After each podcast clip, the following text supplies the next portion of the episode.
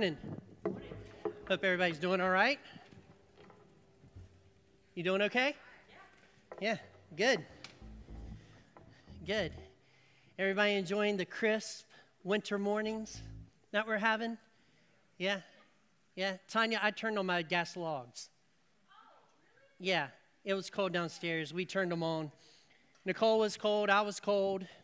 Yeah, but we, we turned on our gas logs. So, yeah. Do what? Yeah.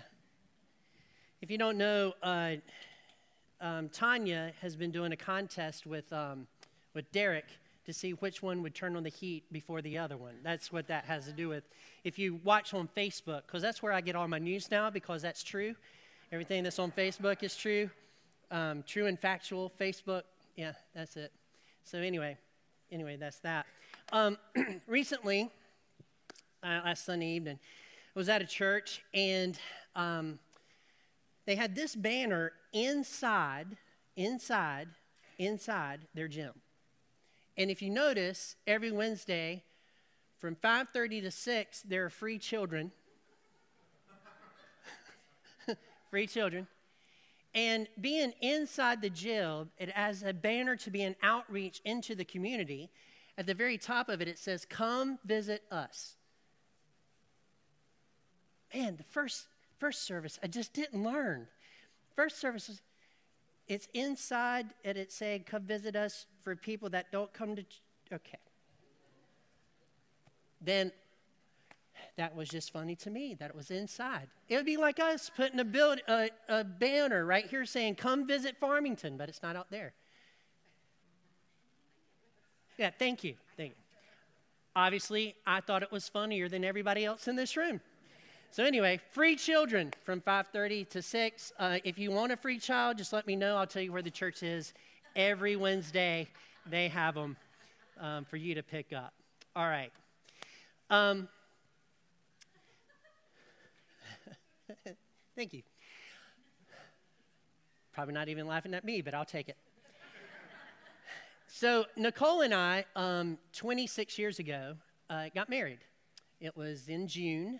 June 1st is our, is our date that we, we decided to get married on. All right.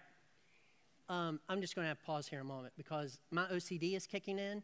And on the side of the screen, on my side of the screen, never mind, it's not here. I'm good. I'll, I'll be just fine. Don't worry about it. All right, here we go. We got married about 26 years ago. That's what we did. And we thought it would be good for ministry if we were married, you know, and not living with each other. Uh, we thought the ministry might go better, you know, if that was to happen. So we got married, and uh, what we did was we decided to have all our pictures before the wedding. So we had no pictures after the wedding. So we saw each other.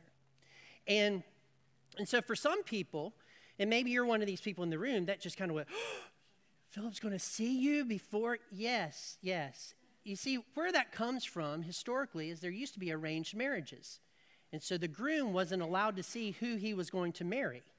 So that day of the wedding, they had planned all this. The people were there. It was going to be a wedding.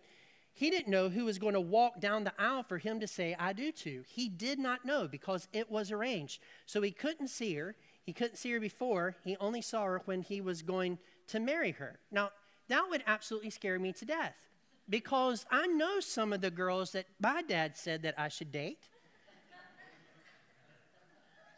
Absolutely not, right? And then my mom was even worse, right? With her picks for people. No way, absolutely not. So I'm glad that I was able to have a choice. So, nonetheless, we had all our pictures made.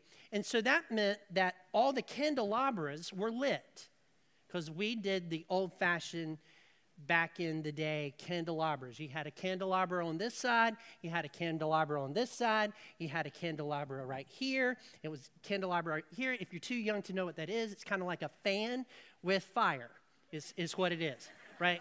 Behind you. That's pretty much what it is. So all those were lit. Now, we had to extinguish the candles before the ceremony because, of course, when the people came in, there would be the people walking down to light each one of the candles at the beginning of the music time, right? And so um, they had these snuffers and they snuffed out all the candles. And they did a very good job at snuffing out the candles because during the music time, right before we were to come down, the people that came to light the candles couldn't do it because they snuffed them so well that you couldn't light some of the candles. And so, for about 10 to 15 minutes, you had these guys walking back to the back to get lighters. You know, it was, you know, and they were trying to light the candles there, pull the sticks, all kinds of stuff. It was pretty entertaining for the people in the room. I wasn't in the room. But my wife, I tell you, was not entertained by that right? Because it was her day, stress stuff. She wasn't mean or anything, but you know, it was just really the candles aren't. So we waited and waited and waited. And actually, we got married without 12 of the candles lit. So I don't know if it's a legit marriage or not because 12 of the candles on the candelabras, I don't know if it's legit or not. That might have that might be the sinking thing for it. But nonetheless, we couldn't get them lit. And with that in mind, I want you to turn your Bibles to 1 Thessalonians chapter 5. 1 Thessalonians chapter 5.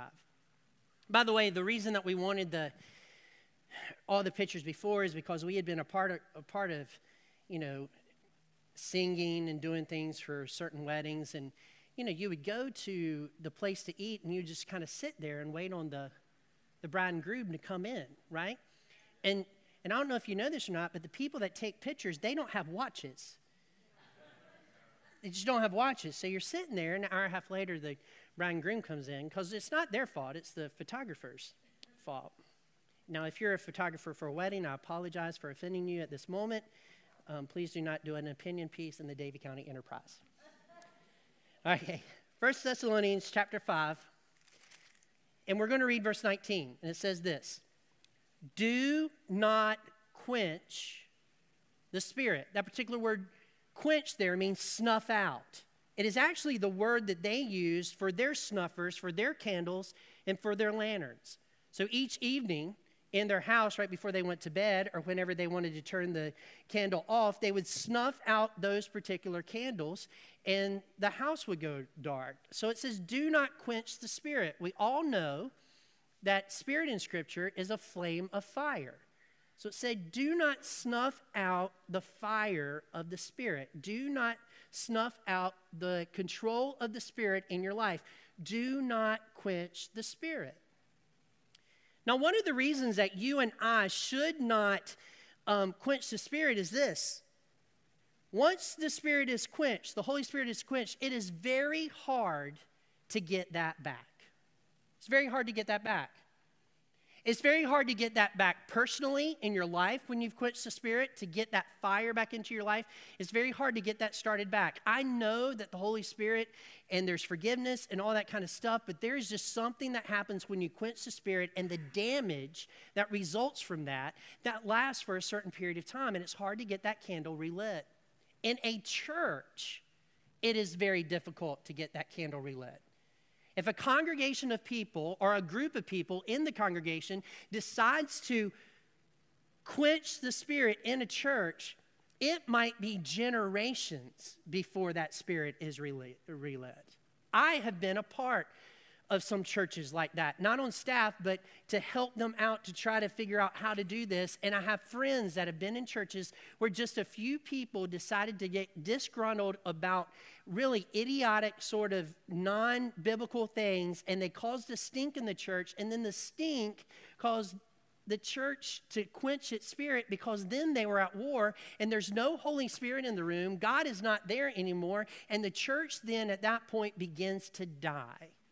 Because without the Holy Spirit of God, we do not have a vibrant, alive church. If life depended on me to supply it for this church, you would all be in trouble. If it depended on you to bring life into this church, we would all be in trouble. But God has given us the Holy Spirit. He is a flame of fire, and we do not quench him. We do not quench him at all. At all. So, so what quenches the spirit? Well, we quench the spirit when we allow ourselves to be controlled by things that are not God. Anything outside of God that has our control, that has um, our feelings toward it, or has the control of what we make decisions by, anything else outside of God is when we quench the spirit. So, uh, preferences, sins, um, different focuses in, in this world, the culture, if we let that in, it will quench the spirit. And we need to make sure that we do not allow the spirit of God to be quenched. Now, people sometimes get upset by the stupidest of things. I, I get upset sometimes. Sometimes. I know it's hard to believe. I know it's hard to believe. But sometimes I get upset by the stupidest of things. And if I allow that to infiltrate other people in the church, I am quenching the Spirit of God. And what I should be doing is asking forgiveness for my pettiness and asking God to get my eyes back on Jesus. That's what I should be doing. And so you keep that flame going and you make sure that you do not quench the Spirit. Now, Paul continues in this passage of scripture about do not quench the spirit. And this is what he says in verse 20 do not despise prophecies. That particular word despise means to despise them, to throw them out, to ignore them, to ignore them. Um, if any of you have ever had children, sometimes you say stuff that they listen to. And sometimes you say stuff that they ignore. It's the same type of word. By the way, you don't have to have children. You could be married to somebody that ignores you at times, right? And at other times doesn't ignore you, right? It's that same sort of, you know, ignoring what is being said. Here, Paul is saying, do not ignore the scriptures. Prophecies here is in relation to the whole Word of God. And actually, if you really zoned in on it, he's telling them not to cast out the Old Testament. Because really, First Thessalonians is one of the first books that were written in our New Testament under the direction of the Holy Spirit. So he's saying, do not cast out all the all the stuff that God says that is wrong. Pay attention to it. Do not despise it. Live by it. And when we live by the word of God, we keep that flame. We keep the Holy Spirit in control of our lives. He continues in this passage. He says this, but test everything, he says. Test everything. Don't despise the prophets, you know, the prophecies, but test them. This is a great, a great thing because we should test to make sure that what is being said is true. We should uh, have a filter to where we say that might not be true and test whatever we are being told. I think not only should we do that outside of the church, but we also should make sure that we are doing it inside the church. But we need to be careful. Because sometimes testing everything that you hear turns into being critical about everything you hear, which turns into you squelching or putting the Spirit of God out. You're quenching the Spirit.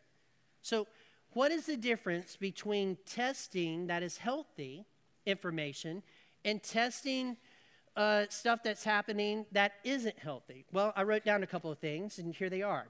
Here's a couple questions. First, will this change things? I mean, that's a, that seems to be a good question, right? But when it comes to God and the truth of Scripture and what He wants us to do, that is not a good test. God is constantly changing things, constantly. We serve a creative God that, in creative ways, reaches the masses through his people. He is very, very creative. He changes things. And if God is on the move, he will change your environment. So just because it will change things is not a good test. Here's another one Will control be lost? Will I lose control if we make this change? That is not a good test because you're not the one that's supposed to be in control. You're supposed to be following and managing what God is giving you to do. That's what you're supposed to be doing. Control, that's not a good question. Here's another one that isn't good either. Will I have to adjust to what is going on? If I have to adjust, maybe it's not God because God wouldn't want me to adjust, that sort of deal. And people they don't want to change when God wants them to change, and they don't want to adjust when God wants them to adjust. When I first came here to the church, there were 60 to 75 people that would attend here on Sunday morning. That was a different way for me to live and interact with people and lead the church. It was totally different than it is now. The church has grown. I have had to adjust. See, if God is on the move, things will not remain the same. There is growth. There's people being saved. There's people being discipled. And God causes growth to happen in His own time. I've read a lot of, a lot of books about church growth. All of them are wrong. All of them are wrong. There's not a specific strategy for the growth of the house of God. It is really more simple than all the books that had ever been written. It is keeping your eyes focused on Jesus Christ and following Him and changing and adjusting when He says to change and adjust. Come on, church. That is what you do. If you don't do that, you quench the Spirit of God and you leave Him out of it, and then it becomes all about you and what you want. And, ladies and gentlemen, I'm not in for that. I'm not in for that at all. I'm a pretty, by nature, controlling person. I like to be in control. It's just the thing. And I've had to learn over my course of ministry to let God control things, and then I just lead it. That's all I do. He controls it, I lead, we're done. So everything that you see here is Him. So if we continue to grow, and I pray that we do, I don't know what God has planned. But we will have to make adjustments along the way, and we will just follow him faithfully and be glad with anything he wants to do at 1835 Farmington Road. This is the place that I pray that God's kingdom will touch down on earth and impact our community. This is what this is. And so we adjust. So those those are bad questions. So what are good ones? Well, is it biblical?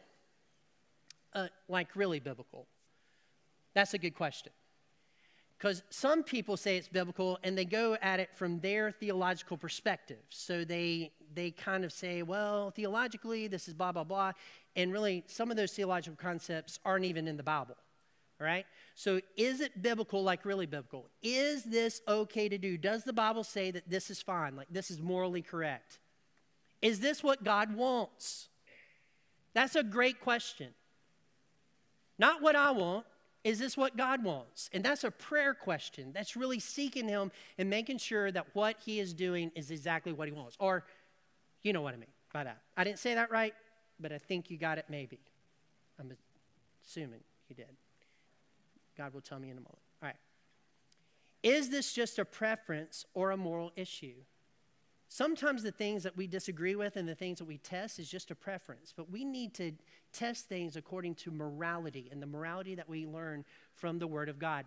Those are appropriate tests. And we test everything according to the Scriptures and according to what Jesus wants. That is what we do.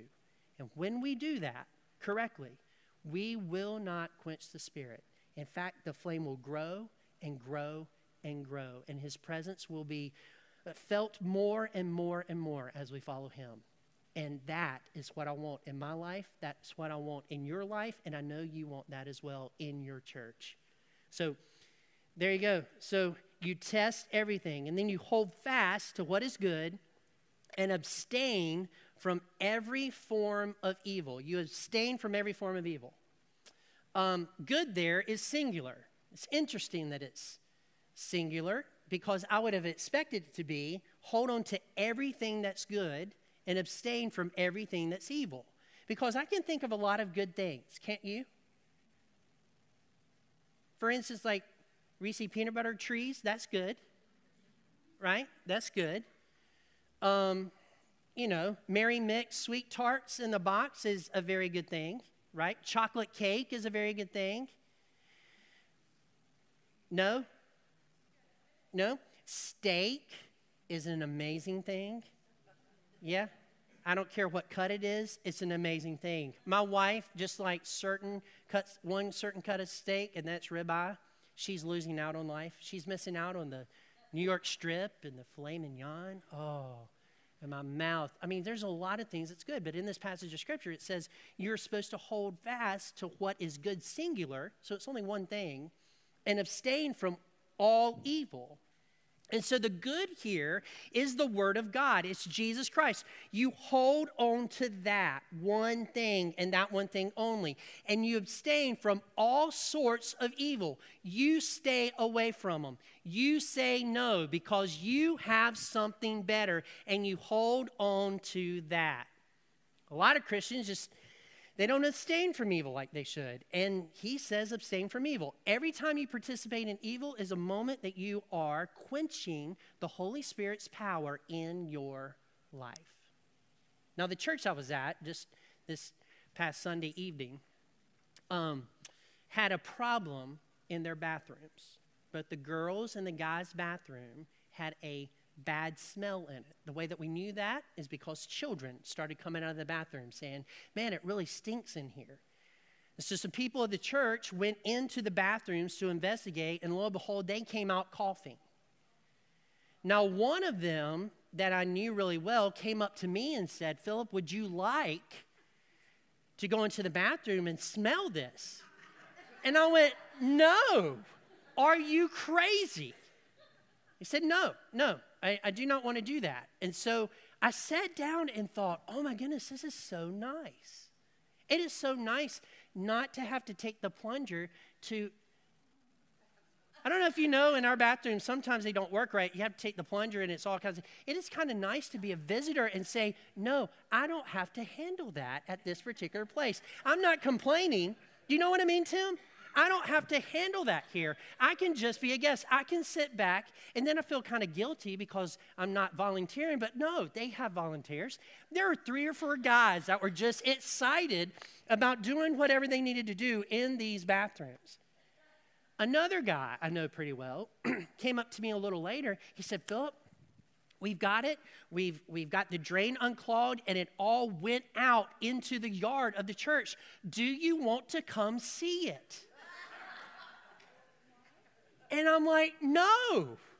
I do not want to come see that. There are reasons. I have a weak stomach when it comes to smells anyway, and you don't want something else to clean up.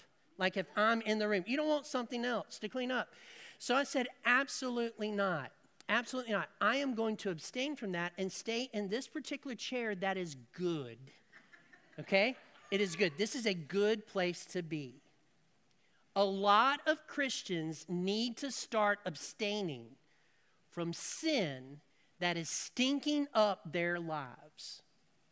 They need to say no to it. And when it's out on display in the backyard and other people are doing it and they're saying, hey, come over here, come over here and look at this, look at what we're doing here, that is the point in which you say no. I can't go to that party because of what you will be doing there. I can't go to that movie because of what that movie is going to show me at particular points during it. I can't do it. I cannot go and drink at a bar and get drunk. I can't do that. I have to say no. I have to abstain from that. I have something good. It is Jesus Christ and His Word, and I'm going to hold on to that rather than all the evil that I could possibly hold on to. Come on, church. This stinks. This doesn't. And you know, you don't have to do the evil stuff. Jesus has already taken care of all of that for you. He washed that sin completely away from you. He set you up to be something different, and that is the way that you should live. Come on, church. So you abstain from every form of evil.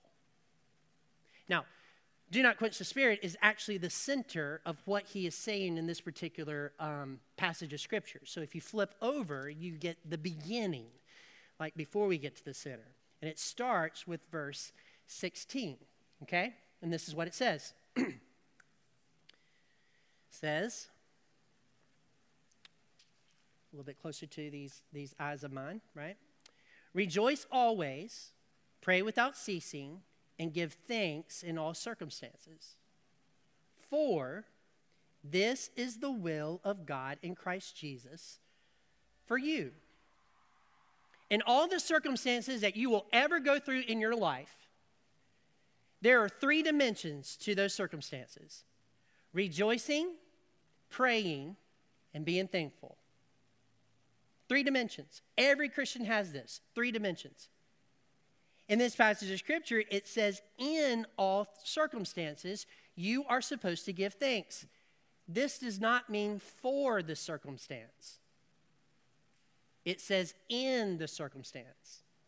I want you to turn to your neighbor and say, I don't have to give thanks for my current circumstance. Say that to your neighbor. I have to give thanks in my circumstance. It's totally different. I might have uh, something that comes on me that is a very difficult time. I do not have to thank the Lord for that difficult time. But what I do have to do is thank the Lord that He is with me during that difficult time. That difficult time is on me. It's nothing maybe that I have I have caused to come upon myself and it's really very difficult and there's a lot of emotions. In that moment, I am thankful that I have somebody that is stronger than my circumstance that is walking with me through it. And I thank the Lord for it. Not for the circumstance, but for the fact that he's with me. And that is how you give thanks in the middle of your circumstance. The moment that you start giving thanks in your circumstance is the moment that you begin to take control of that particular circumstance because God is taking control of your heart. You are not quenching the Spirit, you are fanning the flame of the Spirit, and it's growing stronger and stronger and stronger. I've seen many times where Christians allow their circumstances to snuff out and quench the Spirit of Almighty God. And the moment that they do that, they are lost. Have you ever noticed that sometimes in a fire, when it's being snuffed out by stuff that you put on it, there's just a lot of smoke? And people haven't realized that they are putting a lot of leaves on there, and that's why, or a lot of boxes on there, or wet wood on there, and that's why it's smoking.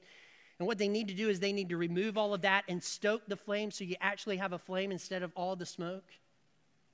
See, when you when you quench the spirit of God and you're not thankful for it, there's a bunch of smoke in the room, and all you're doing is smacking at the smoke. Why God? Why God? Why me? Why me? Why me? Ah. and you're coughing, and the choke, and it's just choking you up because at that point in time, there's a lot of smoke, and it, and all your circumstances are choking you out.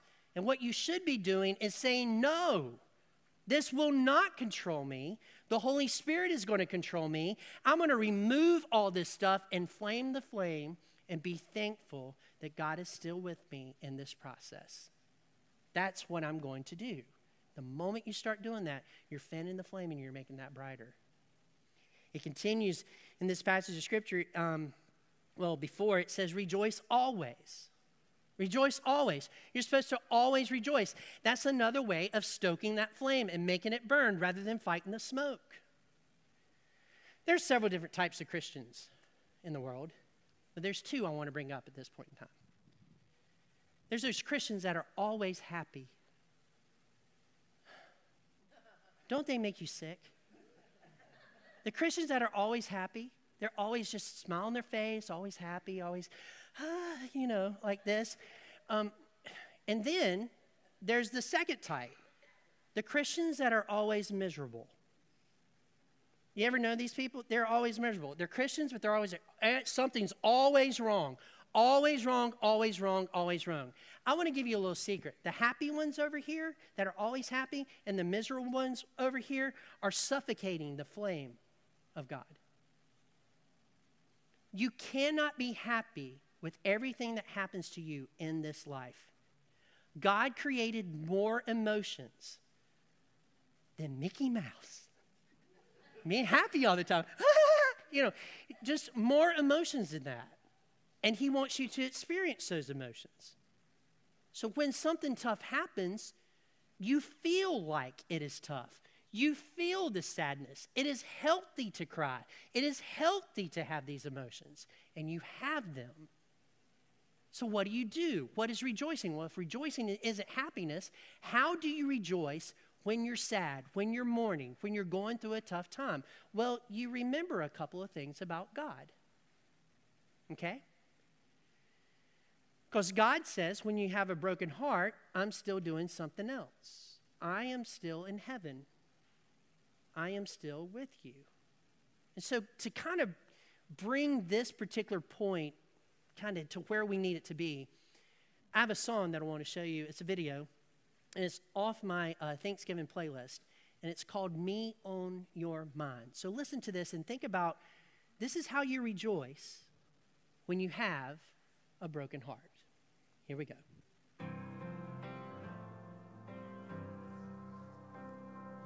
I've read the words in red, how you leave the 99 to find the one missing.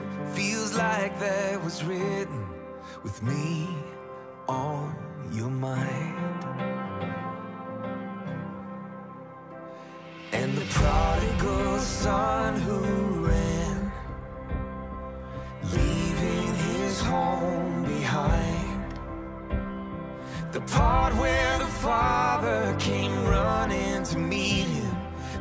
Say that with me oh, on your mind?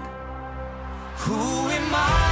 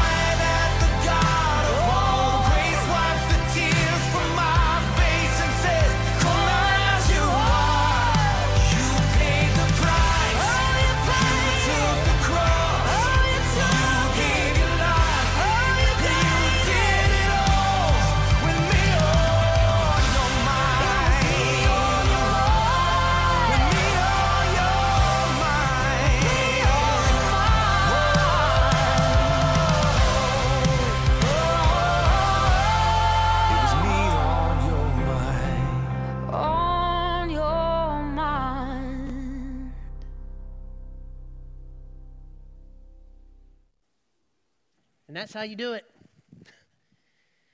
Tell you, there's some times where the neighbors can hear that song from my house, and I'm okay with it. I live in a neighborhood. I crank that up. If I am feeling down, there's a song like that. Like I will crank up that song. There's several others that I'll crank up in the house. And there's something about rejoicing that brings you out of that depression, that gives you the strength to rise above your circumstances rather than being crushed by them. And the thought that he had us on his mind is an amazing thought. That chorus goes like this Who am I that the king of the world would give one single thought about my broken heart? Who am I that the God of all grace wipes the tears from my face and says, Come as you are? You paid the price, You took the cross, you gave your life, and you did it all with me on your mind. No matter what you are going through, you can rejoice because up in heaven, God still has you on his mind. He still cares. And that is worth rejoicing in. It's worth rejoicing in. So the last one is prayer. It says, verse 17, pray without ceasing. That means constantly. Have you ever had something go wrong and or something go right? Maybe it was a success, or maybe it wasn't, or maybe it's just something that happened that you just couldn't wait to tell somebody about. I have a set of people for different things that happen, like certain pictures that I, that I find. I know that I can send them here to certain, these certain people, and they will find it funny, and these people over here, and those are the first people on my mind to tell them something, right? And so, and so some of you, um, certain things you call your parents for, certain things you call your spouse for, certain things you want to tell your kids about, certain things you want to tell a friend about, right? You have certain things that happen that you have these certain people that you want to tell. You call them on the phone, you text them, you uh, do whatever you do to communicate, right? You always have that. Have you ever had that burning sensation you just needed to tell somebody something? Like, I just got to tell this person this. I cannot wait to tell Nicole this today. I cannot wait to get to work and share this with Seth. I cannot wait. I cannot wait. I cannot wait. That is precisely the feeling that we should get from verse 17. Verse 17 I cannot wait to tell God about my day. I think sometimes we, we don't maybe want to do that because we feel like He already knows about our day, which is true but he still wants to hear from us about our day. And so something happens that is amazing. Maybe that's the point in time where we just stop and we talk to God about that at that particular moment and we pray about it. Oh, God, this was awesome. Let me tell you about it. I did that up in Boone. That's where I was at. This church that I was at was in Boone. I went to Walmart and Kester Mill Road in Winston has nothing on the Walmart in Boone. There was a guy that was in a kilt, hairy, sparsely hairy legs, had a mask on, had a toboggan on. The just weird. Absolutely weird. I prayed in that moment because I didn't know who else I would. I have to pray in that moment. Lord, I know you made them, but I really need help not judging right now. You know? And you pray in that moment. Are you, are you tracking with me? And there's more. I could give you description because I descriptions, and it was all just kind of odd up there in Boone while I was at Walmart getting my Pepsi and my Reese trees. But he's available. When I got back to the church, I told Nicole, man, there's some weird people up here at this Walmart. We should go on the way out so you could experience it. I mean, it's just that that sort of deal. You know what I mean? I really wanted to tell her because God has already experienced it. Now I want Nicole to be a part of that whole process, right? And you just desire to tell. Listen, we need to view prayer that way that we just can't wait to tell Jesus. And not just all about our problems but about everything that is significant that happens in our life. And sometimes you just stop and say, Thank you, Lord, for doing that. I know that you did that because nobody else did. You caused that particular thing to happen. So you pray without ceasing. Now, this is my bike. Um, this is my bike. And on Friday, I was here and I tested riding it in this room.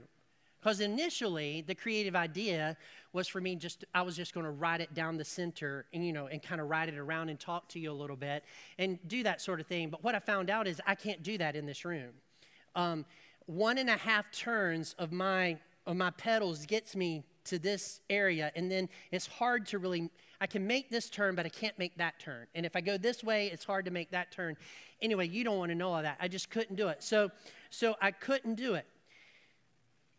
But the reason I brought this bike today is because every time you ride a bike, it's really, it's really an extension of yourself, isn't it? Isn't it? It's an extension of yourself. So you get on it and you can actually go further, faster, stronger. So, so I get, I get, you know, uh, we went up to the Creeper Trail in 2020. That's really the last time I rode it on a significant trail. That's why it looks so new. And we took the Creeper Trail, and the Creeper Trail kind of goes down the whole time, right? So you don't have to pedal that much. Well, well, prayer is just an extension of who you are because when you pray, you can go further, stronger, faster. And so sometimes you're going down the hill and you don't have to pedal as often. You just pray and you're enjoying the ride. You're, you're thanking the Lord that it's so easy on this particular day. Because let me tell you something if you have an easy day in this life, you need to praise the Lord for it because those don't come very often. Most of the time, it's mediocre at best with a little hill, right? And so when you get to that level place, and the Creeper Trail has level places, you, you had to pedal a little bit more. So gearing had to be different. You had to pedal a little bit more and go on that. And prayer is the same way. There's sometimes in life it becomes mundane and just normal. And those are the times that you really pray just a little bit more because you want to get wherever you need to go faster, stronger, better. And every time you pray, Every time you pray, it becomes an extension of you, just like a bike, and you get there faster, stronger, better. You go up a hill. I remember when I first started riding, I was riding at uh, Tanglewood. I had a different bike at the time. And um, I don't know if you've ever been on the trails at Tanglewood, but there's some that you go down and then you go up, and it's like really difficult to get all the way up. Like you really have to go down fast in order to get up. It's a lot of things. And so, me, being the athlete that I am, jump off my bike and I push it up the rest of the hill. But here's the deal I'm not going faster, stronger, better, but I'm still holding on to my bike because I'm going to need it when I get to the top of the hill to finish the trail. You see, prayer is the same way. Sometimes it just becomes very difficult to pray, but you still hold on to it even though you're not riding on it to get through whatever you're getting through. These are the times that you're asking God why and you really have doubts and it's and the situation is really overcoming you and, and it's really starting to crush you, but you continue to hold on to prayer and you push up the hill because one day you'll be at the top and you'll find the faith that you thought you lost and you'll be able to hop back on on that prayer bicycle and get somewhere faster, stronger, and better. Does this make sense?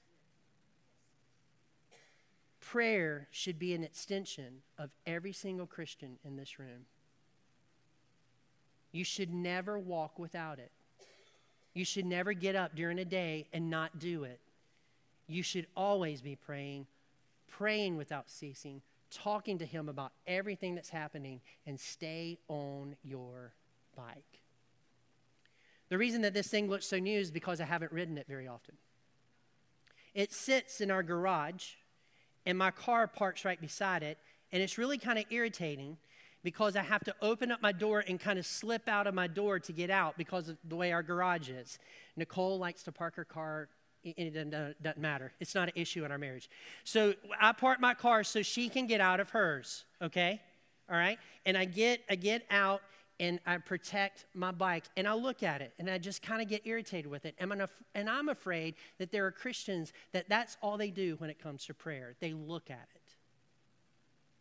They hear it in a sermon, they consider it something goes wrong in their life, they ask other people to do it. Other people ask them to pray and they say yes, but they never do it. They just look at it and it sits unused in their spiritual garage. And, ladies and gentlemen, if that is you, if prayer is something that you are not using without ceasing, Satan has you exactly where he wants you. Out of every other tool that we have, including the Bible, prayer is the number one powerful tool that we have that is given to us by Almighty God. And I respect the Bible, but you can't understand the Bible unless you're praying. You cannot get through this life unless you're praying. You do not have the Bible and what it teaches coming into your soul unless you are praying to God about your particular situation. You cannot get through life without praying. And look, Satan knows it. If he can keep God's people from praying. He's won. He has us exactly where He wants us to be.